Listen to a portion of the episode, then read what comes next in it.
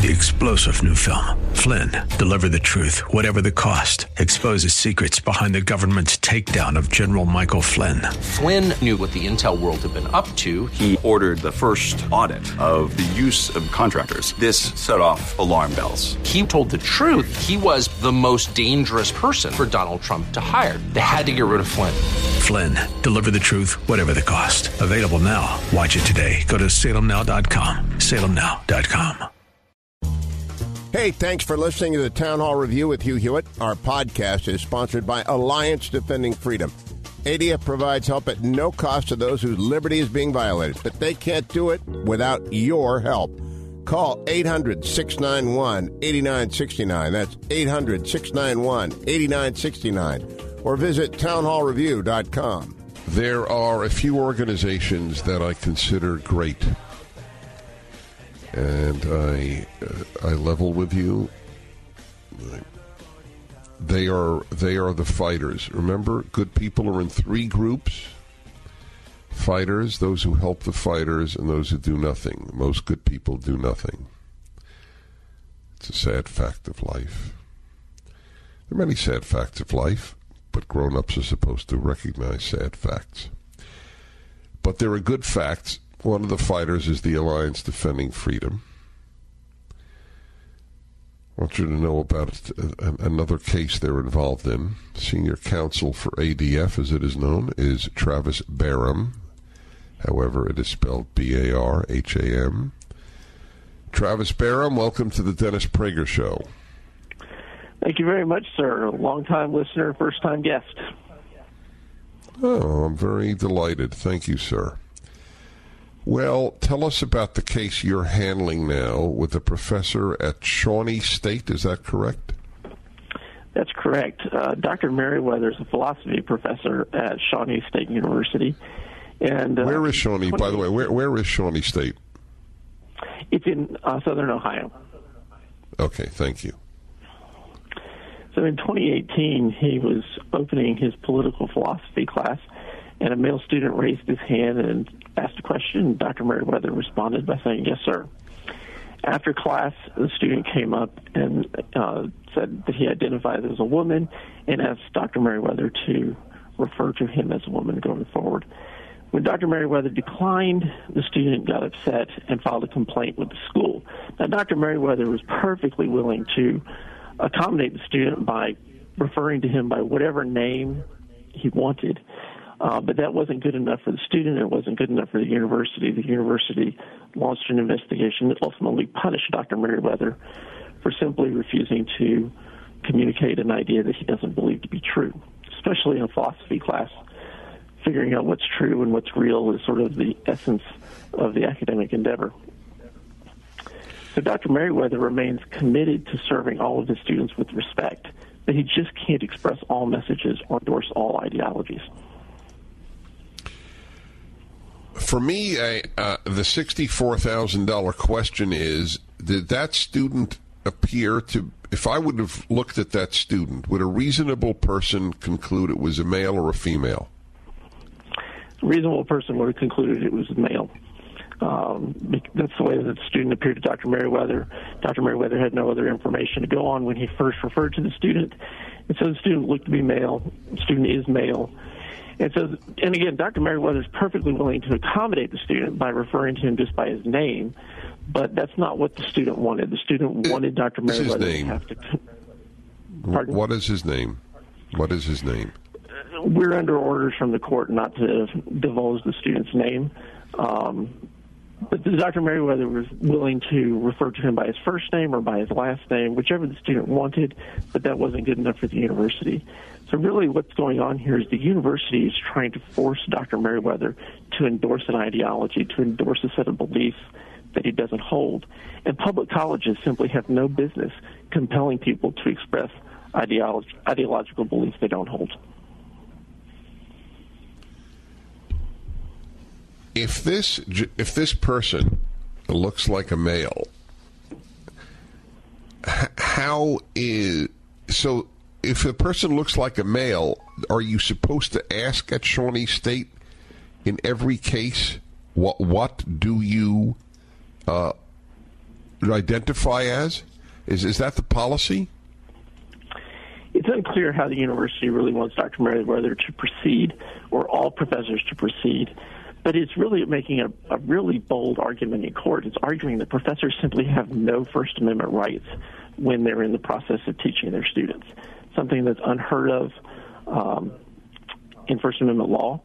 Um, certainly goes against everything that, that the university stands for in terms of academic freedom. And so, I mean, the whole purpose of the university is to be a marketplace of ideas. But Shawnee State is trying to convert itself into an assembly line for one type of thought. Now, what did they want to do? Did they want to fire him, censure him? I don't quite follow. What what what, what are the repercussions? They've so far they've reprimanded him, and if uh, if he has any further issues along these lines, there, there's a danger that he could be fired or or uh, suspended without pay immediately. By the way, I just want to note uh, for for your interest and the interest of my listeners, there is now a columnist at the New York Times who whose picture appears uh, on the at least in the internet publishing of the columns, not on the paper, not in the paper itself. And it's it's a person with a beard and a mustache. And if you read the ID, it says they, not he or she, they. And then with the singular verb, they is. So this is uh, th- this is the upside down universe. I just want to say that I asked you what the person looked like because if if you look like a woman, dress like a woman, talk like a woman, and have a woman's name, I don't care what your biological sex is. I will I will refer to you as ma'am or woman, whatever. But if you look like a man, I, I am not prepared to invert reality because you have inverted reality. I assume that this is the the professor's position. The professor's position is that people are born as either male or female, and that that can't change. And so, even if somebody desires to, wants to, uh, it can't change. And you know, people can have different perspectives on this issue, but I think we can all come together on the notion that the government should not force someone to change his, the way he communicates, should not force someone to change his beliefs to match the orthodoxy put forward by the university. Right, I couldn't agree more. I uh, my only position is that if the person looks like a male, I think that the the professor has a much stronger case, and, and uh, obviously that's what you're uh, telling me. So wh- where is it now in terms of of uh, judges and courts? Yes, the a magistrate judge has issued a recommendation saying that Dr. Meriwether's case should be kicked out of court completely, that none of his speech has any First Amendment protection. Um, we believe that the magistrate has misinterpreted and misimplied the law. We're in the process right now of preparing documents to explain to the district court judge why the magistrate got things wrong.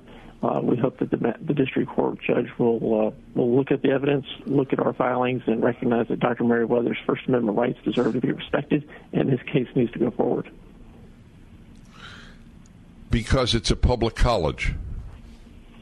It's a public college, and Dr. Meriwether is engaged in teaching and scholarship. The Supreme Court has recognized protections for that across many decades of case law that a professor first, has a First Amendment right in the way that he teaches his class, the way he expresses ideas, and ultimately, again, it's, it's black letter First Amendment law that the government has no business compelling people to express ideological beliefs that they don't hold, and that's what Shawnee State's trying to do here. The thing is, you know, Dr. Meriwether's students are free to express their views, and all he's asking for is the same freedom. And that shouldn't be too much to ask in a marketplace of ideas where tolerance is supposed to be a two-way street. Right. Well, obviously, colleges are not a marketplace of uh, of ideas. Uh, anyway, thank you, sir. We will stay obviously in touch with many of the cases Alliance Defending Freedom uh, has taken on. The banner to help this great group is at DennisPrager.com. Hey, thanks for listening to the Town Hall Review with Hugh Hewitt. Our podcast is sponsored by Alliance Defending Freedom. ADF provides help at no cost to those whose liberty is being violated, but they can't do it without your help. Call 800 691 8969. That's 800 691 8969. Or visit townhallreview.com. Three star general Michael J. Flynn, head of the Pentagon Intelligence Agency, knew all the government's dirty secrets. He was one of the most respected generals in the military. Flynn knew what the intel world had been up to. He understood its funding. He ordered the first audit of the use of contractors. This set off alarm bells. The explosive new documentary, Flynn, Deliver the Truth, Whatever the Cost, uncovers the facts behind this scandal. Flynn told the truth. He was the most dangerous person for Donald Trump to hire. I find out the worst enemy that I'm going to face in my life is right here in America. They took my assessment and they wanted me to change it. And I was like, I'm not changing it. They had to get rid of Flynn. With in depth interviews, archival footage, and never before seen personal records of the man behind the headlines. I just felt like I was drowning. Flynn, deliver the truth, whatever the cost. Available now. Watch it today. Go to salemnow.com. Salemnow.com.